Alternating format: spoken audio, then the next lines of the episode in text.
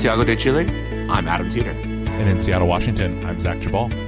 And welcome to the VinePair podcast. And yep, that's right, Zach. I'm uh, I'm actually 12 hours, 13 hours south by airplane of uh, New York City in Santiago this week, which has been a really ridiculous experience, which we'll talk about a little bit. But uh, not often. I mean, I guess since the last Italy episode that uh, that we have podcast where I'm in some ridiculous location. I know, I know. Everyone's going to think that all I do is stay at home, or I guess go visit you in New York occasionally. Uh, maybe we'll try and do one on one of my travels one of these times. So I have to ask you because because we we've sort of vaguely talked about this uh, in other podcasts, but I'm curious. So when you're traveling, when you've got a trip like this, right, and you're going, you know, multiple flights, you're traveling to another, you know, destination, as you said, 12, 13 hours south are do you like what were you drinking were you were you like you know getting getting your drink on at the hotel or sorry the airport bar beforehand or were you uh so sober oh i'm so glad you asked so i did like probably the coolest thing i think everyone should do if you are going to be flying out of jfk anytime soon and i went to the new twa lounge oh cool um, or twa I guess what hangar hotel, whatever they're calling it, mm-hmm. which is super cool. So basically, uh, it's the old TWA terminal that's basically sat dormant um, at JFK for I don't know the last 50 years, 40, 20 years, 30, 40 years, who knows? I don't remember. Um, and basically, uh, you know, an investor came in, I think like five years ago or so, and bought the property and spent you know that time renovating it and turning it into a boutique hotel. And it's basically like if you love the 1950s and mid-century modern architecture and design, it's your wet dream. Like it's a very cool, very Instagrammable place with these really great bars. Jean Georges has opened a restaurant there. Um, there's a they brought in an old TWA plane that they turned into a bar that could use work, I think, because uh, just at night when you're trying to go to the bar uh, after eight. They try, they say it's a speakeasy, but like when you get to the plane and you give your name and you get on the plane and there's lots of screaming kids running up and down the aisle of the plane, mm-hmm. you're like, this is just as bad as if I was drinking on a regular plane. Yeah. Um, but for the most part, like it's a very cool experience, and so that's what I did before flying down here, which was which was really neat, and I encourage everyone to do it. Like, look, it's it's still at the airport, so there's going to be some hurried. Uh, you know sort of attitudes because you do have people who are like us or like probably what you will do if you go trying to you know have a quick meal there to see it have a, a good drink um, a nice cocktail whatever before you then run to another terminal and catch your flight mm-hmm. but it's uh it's a very cool experience that's awesome yeah makes makes probably having a uh, layover there also pretty nice. Although obviously, if you're flying, if that's if you're flying, if you're leaving from New York, you know, I don't know how how early you want to get to the airport just to have a drink, but it definitely makes it a little more uh, little more pleasant. That's cool. And uh, yeah, super they, cool. Did you have anything in particular drink wise that was like? What did you have? Was there something particularly good? A uh, martini. Oh well, there you go. Yeah, I had a martini. Uh, I felt like that was like the thing I had to have. Um, it fits the, the the motif very well. And for for Tim McKirdy at least, who's listening, olives are a twist. Oh, a twist. Uh, it was olives. Olives. Ah, gotcha. Fair enough. Uh, and he got mad at me about it. Actually, he uh, he he yelled. Yeah, um, I got right. I got a message. Yeah, I got a message on Facebook. I'm not on Facebook on Instagram that was like, uh, "Why does this image have a olive in the martini instead of a twist?" I'm like, "Dude, that's how they brought the martini. I, I, I ordered their classic martini. That's what I got. Lay off me." Gotcha, gotcha.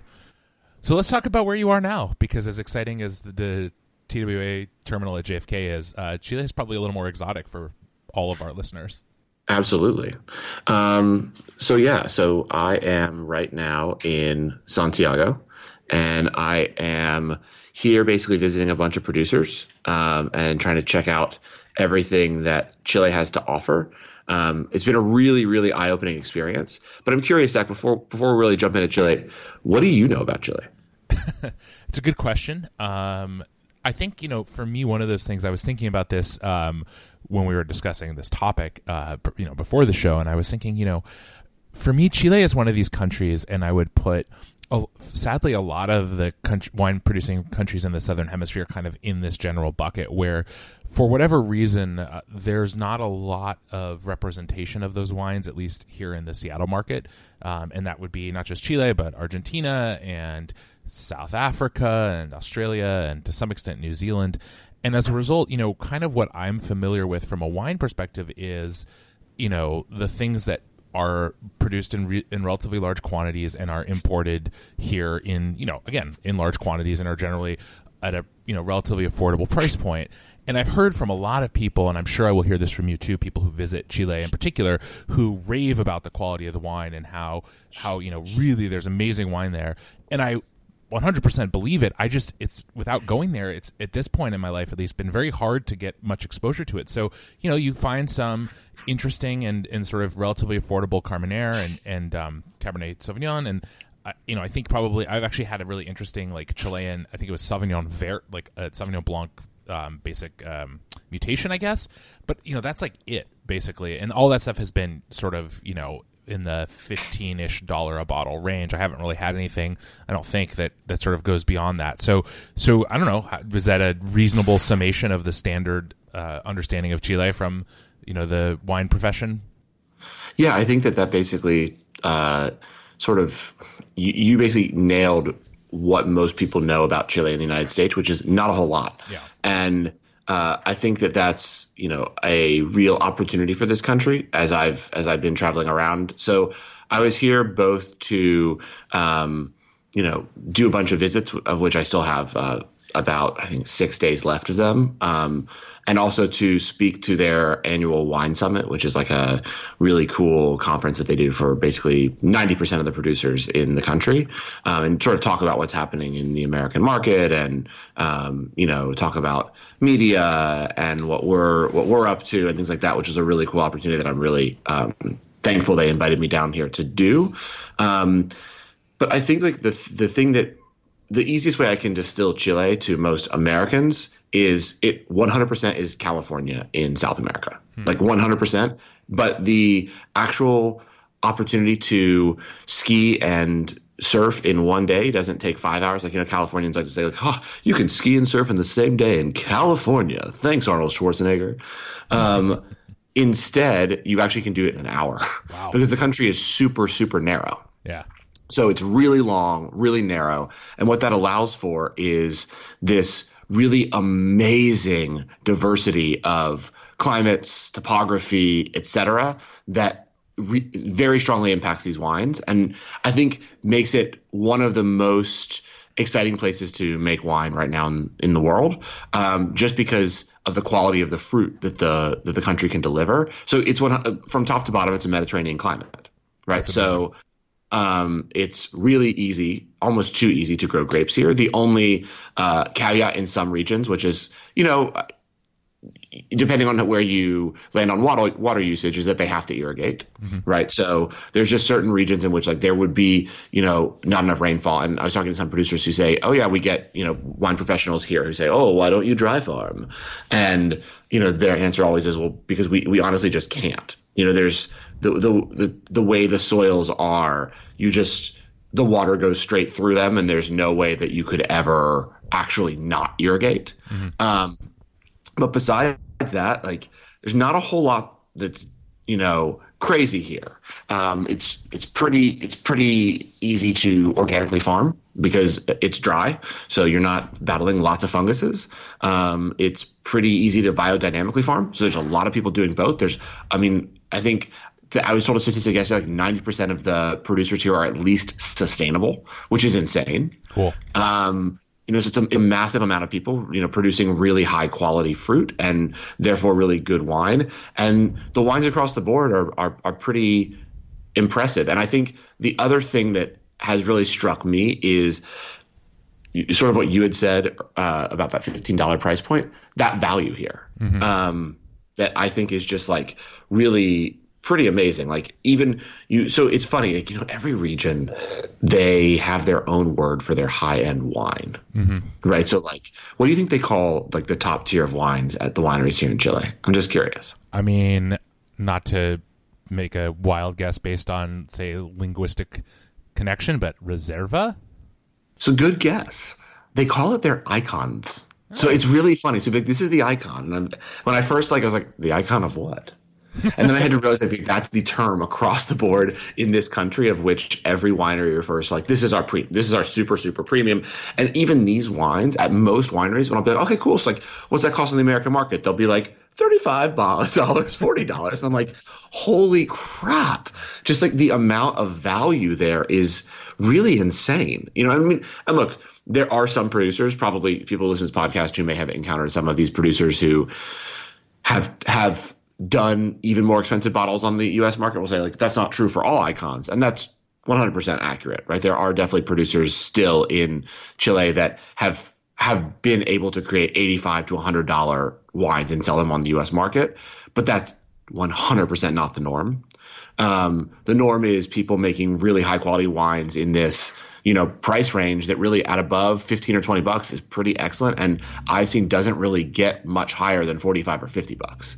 Um, so there's just like amazing value here and and really cool quality. And there's little, a, a lot of awesome you know diversity. But the the coolest thing here is like the, I think the primary um, grape that the country is, pushing to become known for, and, and you know, having tasted a bunch, probably should become known for. I, I think should become known for is Cabernet Sauvignon, mm. like 100. percent Like they, there's I think 50 percent of all vines in Chile are planted Cabernet, and you see like this really cool uh, range of styles in terms of what people are producing. So you have people making Cabernet in a very much like old world style. So, you know, really high acidity, much more like structured with, you know, very, very strong tannins and long ageability. And then you have people who are also making it much more, and we could call it a Napa or New World style, right? So mm-hmm. power, extraction, um, you know, oak. And then you have people who are making it in almost like a very fruit forward, lean, you know, just very casual everyday drinking style. And all of these styles show what this grape can do here. And then of course like there's tons of other really cool shit. Um, but but i think that that's what's what's really exciting about the country. And all these like really quality cabernets that are crazy ageable you're finding for like 25 bucks. Cool. So I'm wondering because it's it seems to me one thing I've also heard about Chile that I'm you know you maybe have had a chance to see more directly is that there's a lot of really old vine material like that there's not uh, phylloxera in the country or at least um, if there is there's very little. And so there's a lot of really old plantings. And while obviously that may not go into you know a lot of wine and may not go into the sort of most affordable stuff um, you know that's always for me as a you know as a dork the some of the stuff that i find really fascinating is when you hear when you see people making wine from vines that have been there for you know 75 100 125 years or whatever the case may be. Have you gotten a chance to see some of that uh, totally. But so he, so here's what's crazy. First of all, you're not a dork. Second of all, it still goes into the affordable wine. Oh, really? But yeah, because they just have it. So what's really crazy is, um, so for example, Chile, you have to think about Chile as almost like an island unto itself, even in South America, because it's bordered by four natural barriers, right? So at the north of the country, you have the Atacama Desert, which is the driest desert in the world. So like NASA has an observatory there. Uh, you know, most most countries, the EU has an observatory there because it's because it's the driest desert in the world. It's also the uh, the clearest skies in the world, hmm. right? So we can really see the uh, you know the stars. So everyone has observatories up there, and that's a natural barrier, right? So you're not going to get pests and things crossing that desert. I mean, there's stories of even like uh, when people were crossing in from Peru, there was someone who was coming to settle Chile at a time, and like they they started with 300 people and ended with I think 17. Wow. Right? It's that that super dry of a desert. Then on the country's you know eastern border, you have the Andes Mountains, right? So on the other side is Argentina, but like again, we've all heard of these stories of people trying to cross those mountains. They're extremely dangerous. They're very tall. If anyone's seen the movie Alive, yeah. like you know of of, uh, of of how treacherous those mountains can be, and, and that's another natural barrier. And in the south, you have the glaciers, and on the west, you have the Pacific Ocean. So the country actually doesn't get a lot of the pests and issues that other people have had to deal with especially when those those things have been you know maybe accidentally brought over from you know someone coming into Argentina, et cetera. So the country, you know, the country doesn't have Zika. It's 100% Zika free. It never has had Zika because they just don't have mosquitoes, which is awesome. Oh, yeah. um, and they never had phylloxera. And so actually what's really crazy is I've never experienced this before until coming to this country. When you land in Chile, every single one of your bags is x-rayed. Wow because they're looking for plant material, fruit, et cetera, that you could be bringing in and bringing one of those unwanted pests into the country because they realize these natural borders that they have that are, that make the the farming here so special. Like, so just uh, you know, side note, I've had the best avocados I've ever had in my life while I've been I've been here um, because they grow a lot of them, way better than California. Sorry, California. Um, they have them year round, which is crazy, and so they're really protective of you know the entire environment here because they they realize that's what makes it special. So because of that, a lot of these vines are ungrafted which you know for those of people that don't really know what that means uh, you know as Zach, you you probably explain it better, but uh, right, it's when we basically take American rootstock because American rootstock is uh, resistant to phylloxera to the mite, and we then graft European vines. We we take we make a cut, right? How do we do it again? It's like a it's a V cut. Yeah, and we basically. then graft vines on top of them. Yeah, so your your your standard grapevine almost anywhere in the world is sort of a Frankenstein monster kind of thing, wherein yeah, the rootstock is either based on a, a American or a hybrid rootstock that's it that's been that is either naturally or has been um, in some way sort of um, bred to be resistant to phylloxera and and have occasionally other properties that are beneficial. And then yeah, your Chardonnay or your Cabernet Sauvignon or your Pinot Noir or whatever is grafted on. And the the thing that's kind of that can be nice for producers about that on the one hand, well besides the phylloxera resistance is if you decide uh, you know i don't actually i planted these vines but i actually think i want to grow you know merlot here instead of syrah i can graft over a little easier than you can on on own rootstock. But the thing about uh, the growing a plant from essentially no not exactly seed but more or less and having it be one continuous thing is for one it is less resi- it's more resistant to other diseases because you haven't made it that big kind of cut in the trunk of the vine um, that can cause problems with uh, the vine as it ages with there can be infections and things like that and the other thing is, we don't really know because there aren't enough examples of it. You know, Chile is one example. There's a few other places in the world um, that have a lot of own rooted vines, but we don't really know if it makes better wine or not. But there's there's people who believe it does. I think the science is kind of unsettled in part because there's just not a good way to do sort of controlled testing. But it's it's there's a certain logic to the idea that you know you might get a more true expression of a variety if it's not just the the sort of the canes and the the canopy that's growing from that, but the roots as well. Well, so that's that was really interesting. So uh, I was at Garces Silva, one of the um, one of the wineries we visited, and ninety two percent of all of their vines are natural, you know, ungrafted or roots. So you know, it's literally just from root to vine is the same plant, all European, which is really cool. And the winemaker, he's this really cool dude named Diego, a young guy our age, and he was saying, you know, that the the viticulturalists that have worked in the vineyard forever have said to him, you know, well, think about it like um, someone cutting off your leg and giving you a new leg, right? Like you probably will still walk, but will you walk as well as you would if you had your own leg? Mm-hmm. And I thought that was really interesting, and that's sort of like the the perspective they take.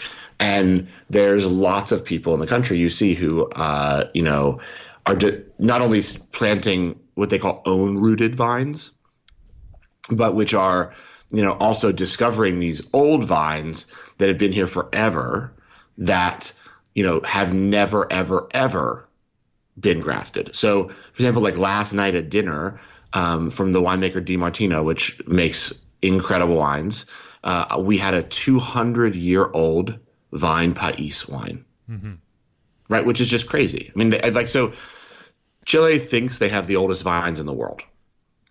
And they think they have the oldest vines in the world because of this, because just the, the country has been so protected for so long that they've never had the issues that other, you know, unfortunately Europe and then the US, et cetera, have had to deal with in terms of the, you know, the mites and things that have, that have gone after these vines. Mm-hmm. Um, so that makes it really cool. So you can drink some really cool old vine Cabernet, um, you know, and then also a lot of these wines are just like crazy ageable. Like Pais, not so much. Pais basically makes it's the mission grape, right? So it basically makes a really juicy uh, red grape that you see people trying to play with and and treat like almost like a Beaujolais style. Mm-hmm. Um, but like most people are like making you know some of those fun wines and then really serious Cabernets and some Pinot Noirs and Sauvignon Blancs and Chardonnays and stuff like that. Cool. Carmenere actually, I haven't seen as much as I thought I would. Hmm. Interesting. I mean, is, I always wonder with that because you know it's sort of like from a from the like Somm side of things. It's like the because it's a distinctive thing. It's a thing that really was is only really grown in Chile at this point. I mean, there's a little bit of it planted back in France, but but despite being a French variety originally, it's you know basically only grown in Chile. So we kind of gravitate towards like Chile to, towards Chilean Carmenere because it's a thing unto itself in the same way that like we taste Pinotage from South Africa, even though no one really likes it because like it's weird and only really grown there. And so, but it ma- it makes sense to me to some extent that like I, have had some Carmeneres that are good, but but I would agree that I'm not sure it's what I want to like. It's not what I would want to dominate my wine industry were I planning a wine industry. And your list, yeah. And I think, and I honestly think that that's like. I've had a lot of conversations with producers about that this week, which is a sort of tangent that we can get into. Uh, I'd love to do another episode on this and maybe bring in some more perspectives, but that it's unfair actually to do this to regions by wine professionals to say, oh, well, I only want to drink the random stuff I can't get elsewhere. So I'm going to put you in this box. It's actually really simplistic to do that to regions to say, oh, well, I can't get Carmenere anywhere else, and you should be known for this. And so, therefore, I don't want to try your amazing Car- Cabernet Sauvignon or your amazing Pinot Noir that might, might, might blow my mind. It might be better than Cabernet Sauvignon I've had from literally anywhere else. But because you have this weird history where I don't know if people know the history of Carmenere, but it's kind of crazy here. They thought forever it was Merlot. Um, basically, someone brought it over from France and they started planting it, and they just started referring to it as late ripening Merlot, which uh, Emily, the winemaker at Carmen, was telling me over dinner is kind of hilarious because like everyone in the industry knows that Merlot doesn't ripen late; it ripens early.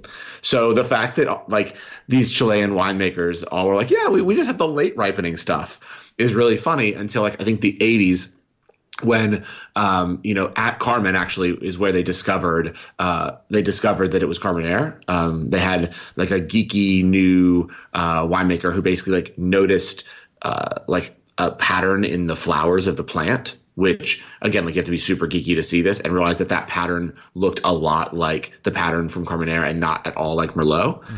Um, and then De Martino, the other winemaker I mentioned earlier, was the first winery to bottle a wine here and change the name from Merlot, which everyone was using, to Carmenere. Mm-hmm. But it, it's cool wine, and people who are making it well, like I think De Martino makes a fire uh, wine from it, are doing it well. But it's not fair. Like, and I think we do that in a lot of regions, you know, especially sure. in the New World. And we didn't do that to California. We did. We don't do that to Oregon and Washington State. You know, like we let we let the states in our own country plan what they want. You know, and say like, oh, cool, yeah, like of course Napa Napa's known for Cabernet Sauvignon, but there's also people doing really cool Syrah or whatever. Mm-hmm. But we really do do that when we look out of our country at other places and we say like how can i put you in a box and if you if you're making you know wines i can get other places I'm not as willing, and I'm, I'm, talking mostly about the industry community here. I'm not as willing to try them, yeah. and I think that's not fair because the the consumer I think would find incredible, incredible value and pleasure from a lot of the wines that we know they love, like Cabernets and Pinot Noirs.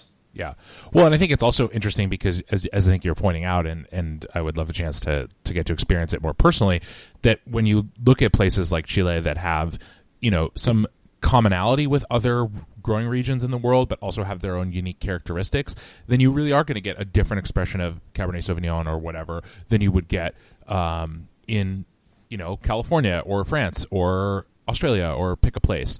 And so to say, you know, with these varieties in particular that we look at as sort of the the noble varieties, the, the the wines that are consumed in great quantities globally and that are in high demand, it's nice to have a range of styles, and that you know uh, Chilean Cabernet Sauvignon could be you know, for someone who wants to try, wants to stick with their beloved Cabernet Sauvignon, but wants to try something different, like that is a great opportunity. And if we sort of say, oh no, the only thing we're going to carry from Chile is yeah, Carmenere or whatever, or we're only going to carry very inexpensive Cabernet Sauvignon because you know that's part of this story too. And, and I agree, we should probably say this for another episode. But but there is something about you know a lot of New World regions, especially Southern Hemisphere regions, you know, enter the American market on the very low end price wise and have now sort of had issues getting themselves into a higher price bracket, even if the quality of wine 100% merits it. Um, and I'm sure that's something you're talking to producers about there because I'm sure they want your input um, on how to do that. And uh, again, maybe topic for another episode. But I have one last question about sort of what you're with the experience you're having in Chile and and with the wine there,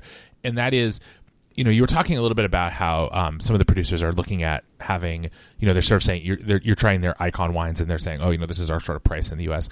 Are are most of these wineries that you're visiting available widely throughout the U.S. or are you or, or most of are the obviously the big producers whom we all know are widely available throughout the U.S. But are, are you finding that that most of these places are only you know sort of sporadically available in the United States? Because as I said, I have a hard time. I mean, I haven't looked super extensively, but I don't I don't get brought Chilean wine to taste very often. I don't come across it all that often. That could be a fault of me and the community here, and not Chile.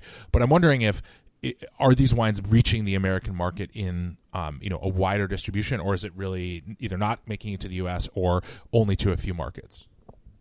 So I think they're trying to be available in more markets, and for the most part, the wineries that I visited are. So, um, you know, Vik, for example, they were. So that's also like one of the reasons I was so excited to come down here is we we named Vik our number three wine of the year last year. I remember talking and, about it that wine's amazing. And, you know, so I was really curious to see like what else other people were doing here. So I'm like, there's, they can't be the only ones, right? Like they can't be the only ones making amazing wine and they're not. Um, they're making really, really special stuff, but there's a lot of other people who are, who are also making really great things. And they're trying. Um, I think that they do have that bias. Um, it's really hard. Like every, every producer I talked to yesterday at this conference has said like the U.S. is the hardest market for us in the world. And I think that that's probably something that would be said for lots of different countries, right? I think almost any country, you name it, besides probably France, Italy, and Spain, and probably no, you know, maybe just France and Italy, would say like the U.S. is one of is the hardest market for us in the world hmm. um, because we're really difficult. We have this three tier system. Yeah.